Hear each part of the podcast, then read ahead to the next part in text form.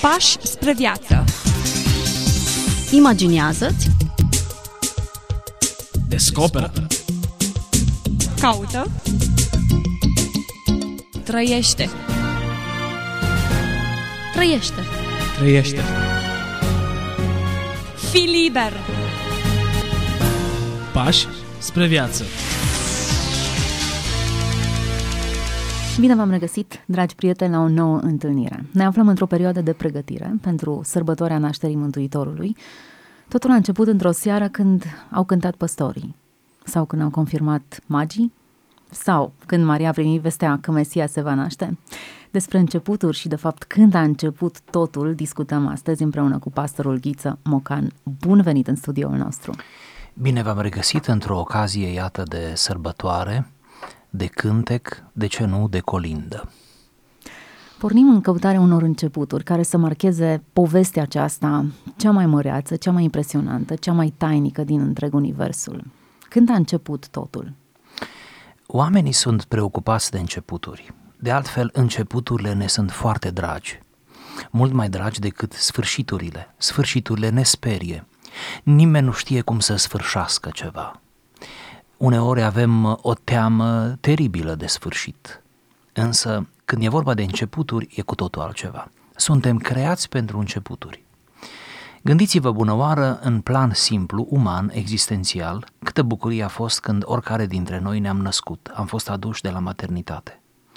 Ce însemnam noi atunci? Nimic. Eu cel puțin nu însemnam nimic. Eram un copil mic, nu știam să merg. Mă rog, știam, dar nu doream să merg. Nu doream să mă hrănesc singur, să mă așez frumos la masă.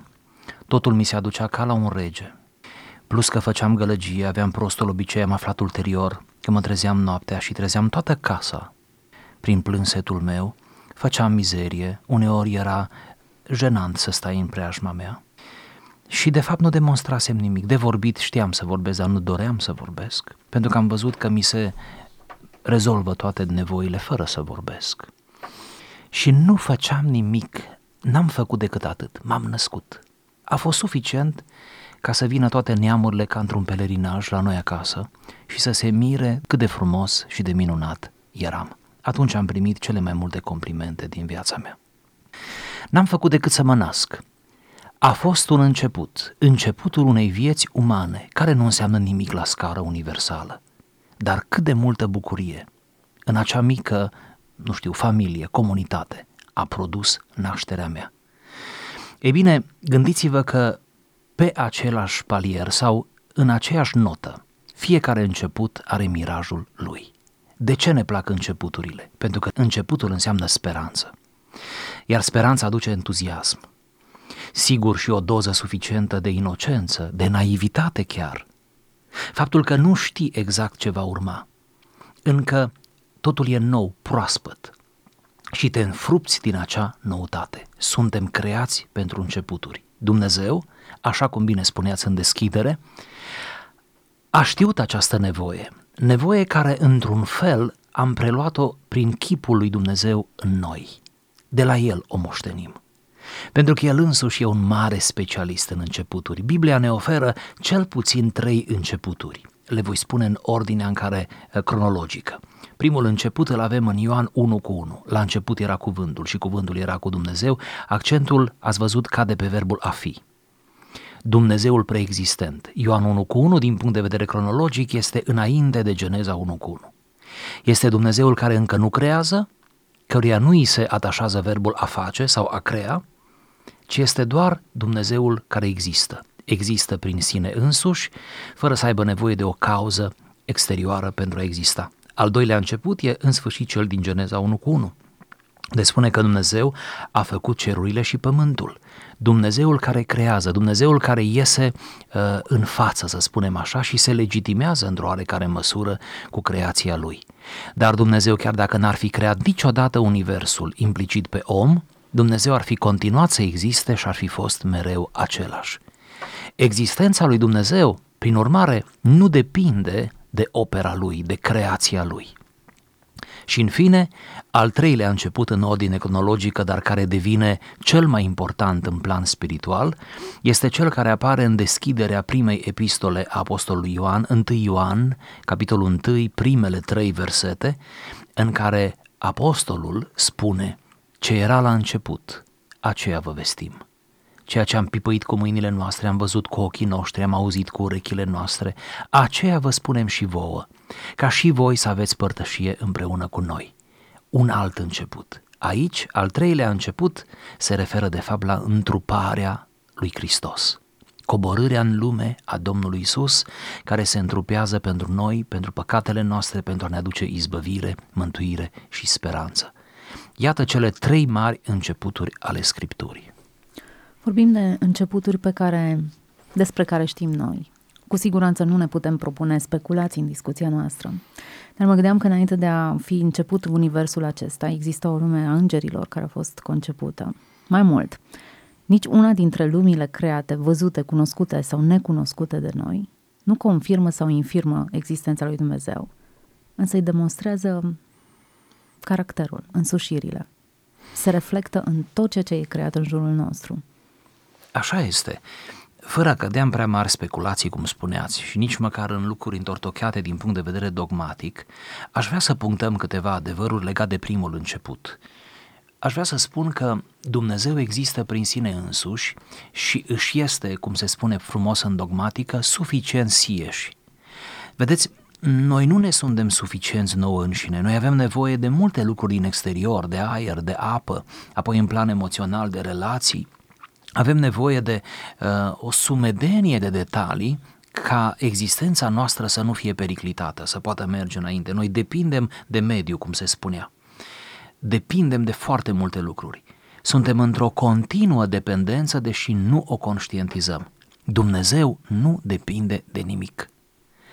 Dumnezeu nu are nevoie și nu avea nevoie să facă demonstrații de forță prin care să ne arate că El există. El nu o face nici acum de altfel, ci te lasă pe tine să cauți și să ai acest parcurs onest și personal.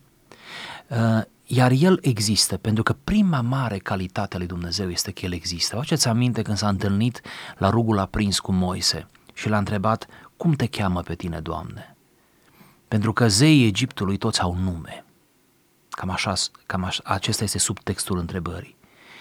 Toți zeii puternici ai Egiptului au un nume și fiecare nume înseamnă ceva și în jurul fiecărui nume uh, s-a născut o mitologie întreagă. Doamne, mă vor întreba cum te cheamă. Spunem numele. Și răspunsul lui Dumnezeu, cum bine știm, a fost uh, Eu sunt cel ce sunt. Deci prima calitate a lui Dumnezeu, dacă o putem numi calitate, este existența însăși. E, e identitate mai mult decât o calitate. Exact. Pentru că așa se, le, se identifică. Sunt cel ce sunt. Persoana și caracterul. Puțin mai mult decât atât. Fiecare zeu al mitologiei avea o imagine, o reprezentare. Era soare, era râu, era apă, era vânt, era mare, era ceva. Acest necunoscut Dumnezeu invizibil și arogă acest drept de a fi invizibil și de a te lăsa pe tine să-ți imaginezi ce vrei, cum vrei, ba mai mult, îți interziți ce să-l imaginezi, să-l reduci la o imagine, își, își însușește această calitate, că el pur și simplu există și că de la această prezumție tu trebuie să pleci în tot ceea ce faci. Din cauza aceasta e mai dificil să ai o relație cu acest Dumnezeu decât cu orice alt zeu cu orice alt idol până la urmă, orice altă reprezentare.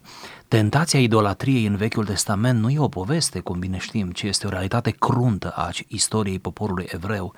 Ei de multe ori au căzut. De fapt, idolatria a fost păcatul curent al poporului, pentru că e tentant să te agați de un zeu care are reprezentare, care are un cult bine definit, care are o devoțiune populară bine pusă în mișcare. E mult mai ușor decât să ai o relație cu un Dumnezeu, cum spuneați, invizibil și care nu permite reprezentări.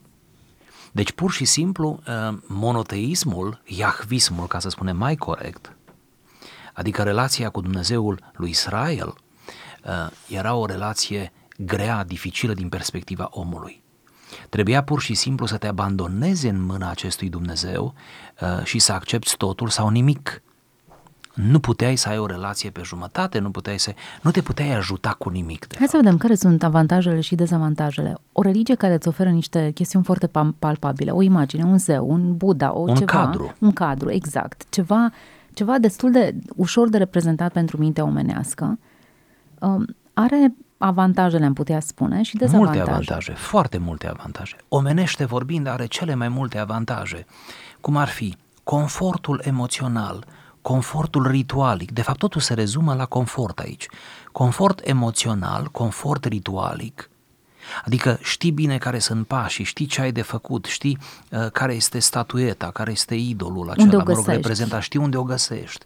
Uh, calendarul, nu, de devoțional, da? Când te duci în pelerinaj, ce se întâmplă, ce așteaptă zeul respectiv și așa mai departe. Acum, ritualuri am im- im- inventat și noi destul de multe, din păcate. Uh, nu absența sau prezența ritualului simplifică sau complică, deși își are partea lui în toată povestea aceasta, dar reprezentarea în sine e o mare provocare. Sigur. Cum să te gândești la Marea ceva pe care ispită. nu-ți, nu-ți poți Da. imagina cum arată? Da, mare ispită.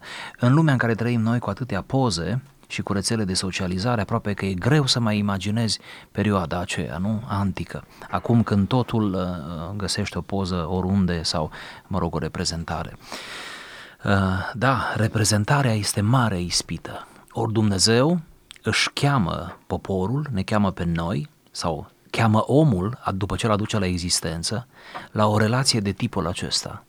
O relație în care omul să-l simtă pe Dumnezeu în grădină, să-i simtă prezența, prezența lui Dumnezeu. Interesant și acest să simtă e o, o chestiune foarte relativă. Unor nu îl simți pe Dumnezeu, crezi că este și este. Sigur.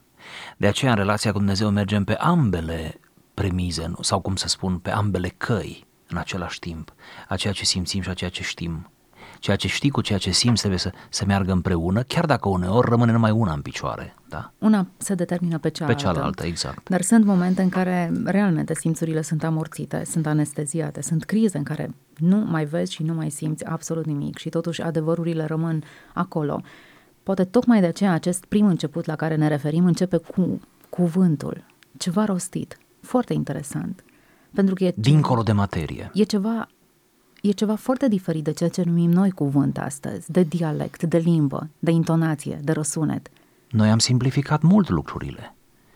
Acum cuvântul chiar cade în derizoriu, nu-i așa? Cine mai are nevoie de cuvinte? Oamenii vor fapte. Drept e că s-au spus prea multe cuvinte, drept e că, iată, cuvântul se poate perverti în demagogie, cum bine știm, fie ea religioasă, fie politică, de orice natură. Deci omul e sătul de cuvinte, nu mai vrem vorbe, nu? Omul vrea fapte. Gândiți-vă că omul intră cu această atitudine în biserică.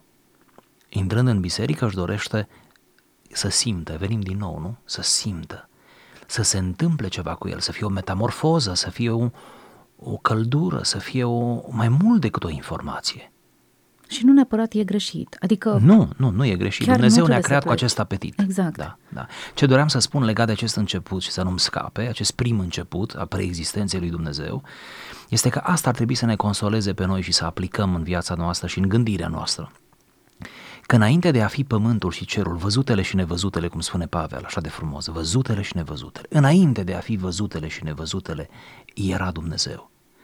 Și atunci când ne îngrijorăm prea tare despre soarta Europei, a lumii, despre soarta, nu știu, pământului, atunci când suntem ecologiști și noi trebuie să fim într-o bună măsură ecologiști ca și creștini, nu? Să îngrijim de creație. Până la o anumită Până la un limită. punct, până când ecologia devine religie. Exact. Da? Așa? Deci atunci când ne îngrijorăm față în față cu terorismul, nu? Câte n-au trecut peste noi anul acesta, nu? Peste noi, peste europeni și nu numai. Față în față cu calamitățile, nu știu, cu prezumția sau această așteptare a unor vremuri mai bune, dar de fapt semnalele sunt că vin vremuri mai grele. Deci față în față cu toată această destabilizare generală, uh, să te gândești că de pământul nu va mai fi din nou, nu? De pământul nu va mai fi din nou, de la rânghiți hăul, să zicem așa. Uh, Dumnezeu continuă să existe. Mă gândesc că aici trebuie să se ancoreze întâi și întâi credința noastră și dacă înțelegem această dimensiune avem șanse să ne putem bucura chiar de întrupare, chiar de sărbătorile acestea. Dacă înțelegem că Dumnezeu preexistă creației sale, că Dumnezeu este preexistent nouă și că El ne-a dus la viață și nu noi l-am adus la viață pe El. Marea diferență între Dumnezeu și zei. Zeii sunt producții, nu, ale minții umane, a nevoii devoționale omului, a fricilor ontologice ale ființei umane. Zeii au nevoie de oameni ca să Sigur, existe. sigur. Dumnezeu nu are nevoie de, De nimeni ca să existe, corect, corect. Deci, iată, uh, înainte de a fi cerul și pământul, înainte de a fi omul și viețuitoarele, Dumnezeu era. Lucrul acesta este, trebuie să fie o încurajare, dincolo de adevărul dogmatic, o mare încurajare. Asta înseamnă că nimic nu ni se poate întâmpla la modul acesta macro-universal, atât de grav încât să ne destabilizeze în mod total, în mod deplin. Nici vorbă, Dumnezeu continuă să existe. Mai văd un mare avantaj al uh, existenței lui Dumnezeu dincolo sau independent de ceea ce noi putem controla. Dacă gândim lucrurile în perspectiva aceasta, deodată dobândim acel sentiment al mirării pe care omul modern l-a pierdut și chiar creștinul atât de familiarizat cu tot ce e în jurul nostru îl pierde. Un sentiment al copleșirii. Dumnezeu există deasupra oricărei realități pe care eu o cunosc sau nu o cunosc, independent de tot ce eu pot controla sau nu pot controla. Am acces în prezența acestui Dumnezeu și lucrul acesta este copleșitor, nu este o rutină de duminica dimineața sau de 25 decembrie. Lucrul hmm. acesta e ceva care care înfioară, dacă tot vorbim de faptul că simți sau nu simți. E ceva care te tulbură în cele mai adânci uh, zone ale tale. Ca o completare, înțelepții greci, antici, spuneau că ceea ce îl deosebește pe om de animal este sentimentul mirării. Animalul nu, nu se miră, se sperie. Animalul reacționează pe bază de instinct și pe principiu de autoconservare și omul are autoconservare. Dar omul e capabil de ceva superior. Omul știe să se mire. De acest sentiment al mirării, cum frumos l-ați introdus, de care parcă noi nu mai suntem în stare, se leagă în mod automat, de fapt e același lucru, contemplarea creștină sau conceptul creștin de contemplare. Am ajuns aproape să ne bucurăm de Hristos într-un mod utilitar. Am ajuns să ne bucurăm mai, mai cu seamă în ultima vreme de mântuirea ce ne aduce și de toate binecuvântările ce le avem în Hristos. Într-un mod utilitar, le folosim cu sete, pentru că într-adevăr sufletul omului e însetat, însetat se naște și însetat va muri. E bine, am ajuns să ne înfruptăm din toate acestea cu un pragmatism în care ne-am deformat, ca să nu zic că ne-am format în ultima vreme. Nu mai avem capacitatea să contemplăm. Cum să avem capacitatea asta, și o spun asta ca, o, ca un fel de provocare, cum să mai ajungem noi să-L contemplăm pe Dumnezeu, deci ființa lui Dumnezeu, acum vorbim de ființa lui Dumnezeu, câtă vreme noi nu mai suntem în stare să ne oprim să contemplăm creația Lui, sigur fără să ne închinăm creației, dar să o contemplăm. Ca să fiu mai explicit, nu mai suntem în stare să ne bucurăm de un răsărit, de un apus de soare, de un peisaj, de o floare, de pajiște, de animale, de cascadă, de mai știu eu. Nu mai suntem, suntem niște inadaptați în această creație. Deci, creația este o interfață a lui Dumnezeu față de noi, în raport cu noi, ca o interfață. Deci noi nu mai suntem în stare să ne uităm la ecran, la interfață, ce să mai cunoaștem noi softul, cum am zice acum, nu? Hmm. IT, că sigur metafora asta o prind tinerii. Cum să fim în stare să ajungem? De fapt, calea mistică și a relației adevărate cu Dumnezeu la care ne cheamă mari scriitori creștini, începând de la apostol și până azi, este această cale a unirii noastre cu Dumnezeu însuși, cu ființa lui Dumnezeu. Cu ființa lui Dumnezeu.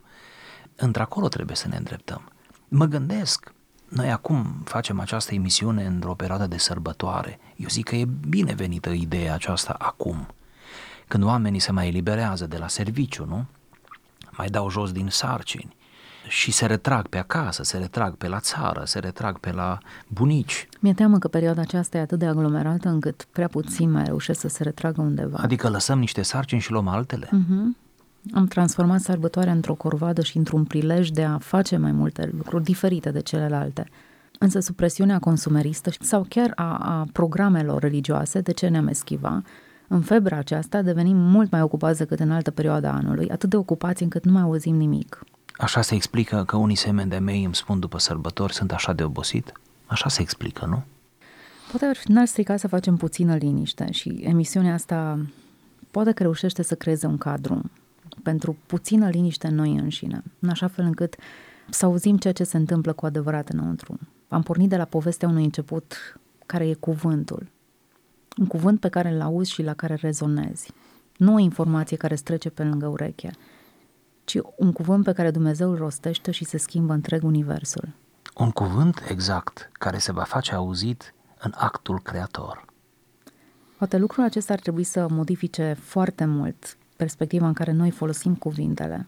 Le aruncăm atât de simplu și le devalorizăm, fără să înțelegem că Dumnezeu însuși spune că după cuvintele noastre vom fi evaluați. Și un simplu cuvânt reflectă mult mai mult decât o stare de spirit. Poate reflecta starea noastră spirituală. Desigur. Da, să invităm pe ascultători și deopotrivă pe noi să ne invităm la o, la o contemplare, nu? A lui Dumnezeu. A lui Dumnezeu care nu face încă nimic. Și chiar dacă n-ar face și de n-ar fi făcut.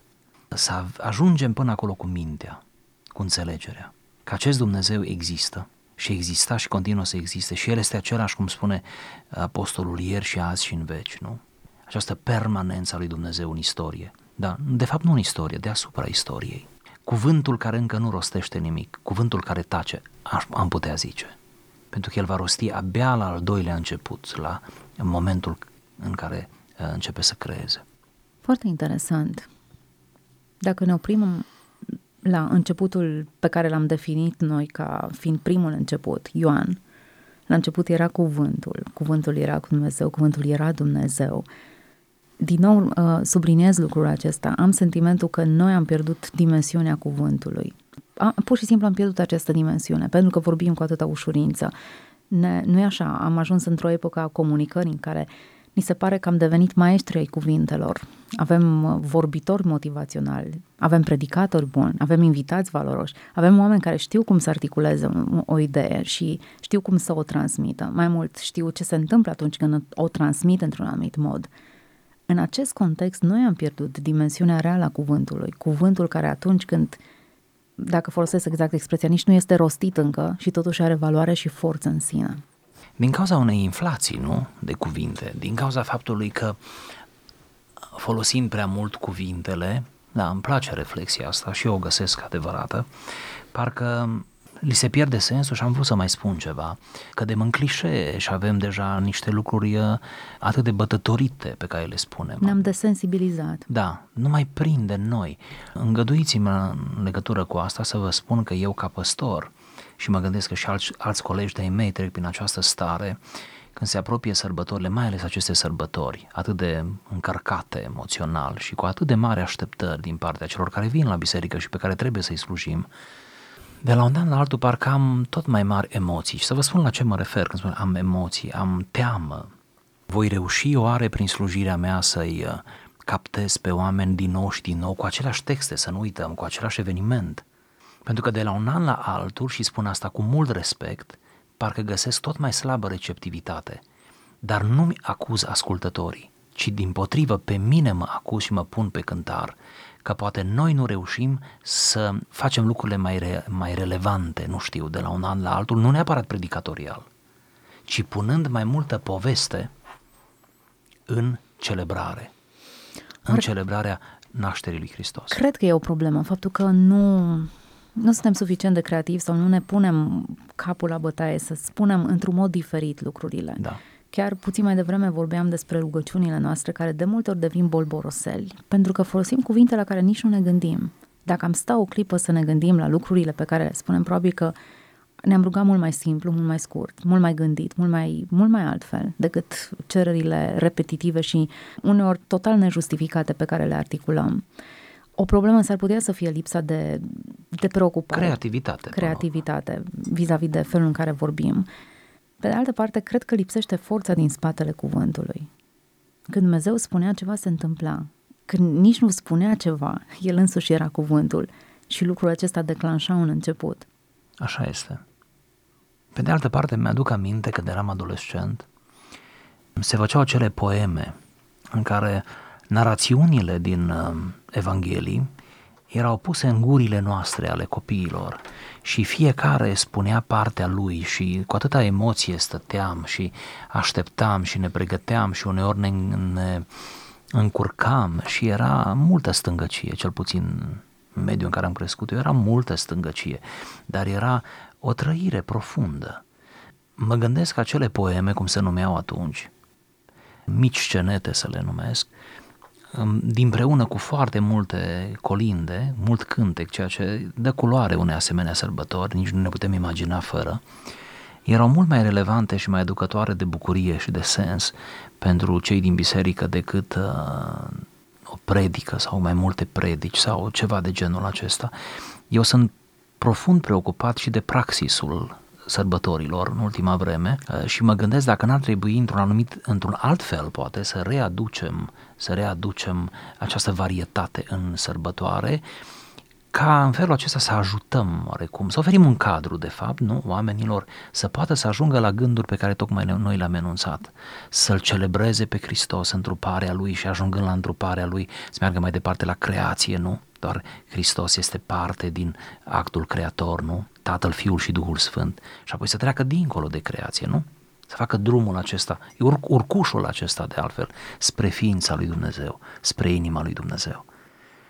Tot mai mult cred că o poezie bine spusă, un montaj de felul acesta de texte biblice sau nu neapărat, cu referire la subiect, colindele cântate bine, da, cântate de voci mature și de copii și de cei cu instrumente și de cei fără instrumente și coral și remixat și într-un stil și în altul din punct de vedere muzical, cred că ar ajuta, cred că ar prinde pe toți, ar cuprinde pe toți.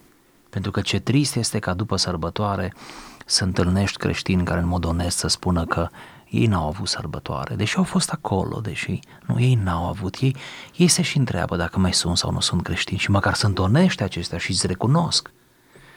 Ei nici nu mai știu de fapt cum stau lucrurile și doar noi ne-am străduit să-i predicăm din nou și din nou. Deci e clar că e o problemă cu autoritatea din spatele cuvântului și a ceea ce facem noi. Pe de altă parte, este un proces, cel puțin în jurnalism, este intitulat așa, un proces de intoxicare. Procesul se întâmplă nu când primești informații false, ci când primești atât de multe informații, încât la un moment dat ești total desensibilizat, afli știri uh, violente și crime și eu mai știu ce, și devii total imun în fața tragediilor și a lucrurilor. Ai auzit atât de mult încât nu te mai atinge nimic. Într-o abundență, așa cum este abundența noastră, mergeam zilele trecute într-un, într-un supermarket și am rămas pentru un moment pur și simplu zăpăcită de numărul foarte mare de produse din aceeași serie, atât de multe erau. Pentru un moment am făcut o călătorie în trecut pe vremea comunistă când găseai rafturi goale, câteva rânduri cu ulei, dacă era ulei de oțet mai degrabă. În abundența aceasta de produse, abundența de cărți, abundența de emisiuni, de programe religioase, de colinde, de absolut tot, zgomotul devine atât de mare încât uiți să simplifici și să stai să te gândești la o discuție ca a noastră, de unde a început totul? Care e istoria acestui început? Cine sunt eu și cine e Dumnezeu care nu depinde de nimeni și de nimic? Dumnezeul căruia eu mă adresez. Și eu am amintiri din comunism și aș putea zice așa pe scurt. Atunci, în sărăcia aceea și în, în îngustimea aceea sistemului în care am crescut și în care ne-am trăit sărbătorile cu multă bucurie când fenomenul acesta de interiorizare la care noi acum încercăm să-i chemăm pe ascultători era deja la el acasă, era, nu ne chema nimeni, la, nici nu aveai altceva. Câte vreme nu te poți bucura de atâtea produse ca cele pe care le-ai enumerat și pe care le avem astăzi, câte vreme nu te poți bucura măcar vizual de ele, normal că trebuia să cauți bucuria în tine și ce binecuvântată era căutarea asta. Pe atunci făceam drumul invers, adică de la acea retragere, de la, de la sărăcia aceeași, da, încercam să găsim alții care se rezoneze cu noi, nu? Încercam să găsim, fără rețele de socializare, fără internet, încercam să găsim și când găseam, când ne găseam semenul și cum spune Augustin, când vine cineva la mine, mă ridic înaintea lui și îl salut pentru că Hristos este în el, nu? Îl văd pe Hristos în el aveam capacitatea aceasta, deci atunci trebuia să ieșim, să ne ducem. Acum mă gândesc că trebuie să facem drumul invers. Din mijlocul magazinelor, ca să plecăm de la, da? din mijlocul zgomotului, a colindelor unele de ele chicioase, da? sau puse în situații nepotrivite. Da? Din mijlocul uneori a programelor și a liturghiilor și a, și a, a atât de multor zgomote care se aud, din mijlocul unor oameni, o grămadă de oameni care vor tot să-ți explice, să te facă mai deștept și mai deosebit, da? și tu nu mai înțelegi nimic, din mijlocul acestei lumi, noi trebuie să facem drumul înapoi spre odăiță, să ne retragem. Nu cred, dacă ar fi să răspund brutal și brusc, nu cred că ne mai putem trăi sărbătorile cu adevărat în vremurile acestea decât prin retragere, prin solitudine. Noi doi va trebui să ne retragem din această emisiune deocamdată și să le dăm întâlnire data viitoare ascultătorilor noștri cu povestea unui alt început, într-o lună a sărbătorilor, o lună în care ne propunem să ne întoarcem la origini, să descoperim sensul adevărat al acestor începuturi, să ne întoarcem în noi înșine și să descoperim adevărul. Mulțumim foarte mult pentru prezența în emisiune. Vă salutăm pe toți cei care ați rămas alături de noi pe parcursul acestei emisiuni, acestei jumătăți de oră în care am vorbit despre povestea primului început. La început era cuvântul. Ne-am oprit în, în Evanghelia după Ioan, în primul capitol. Ne auzim data viitoare. Până atunci însă să aveți inima plină de bucurie. Pași spre viață. Imaginează-ți Descoperă Caută. Trăiește. Trăiește Trăiește Fii liber. Pași spre viață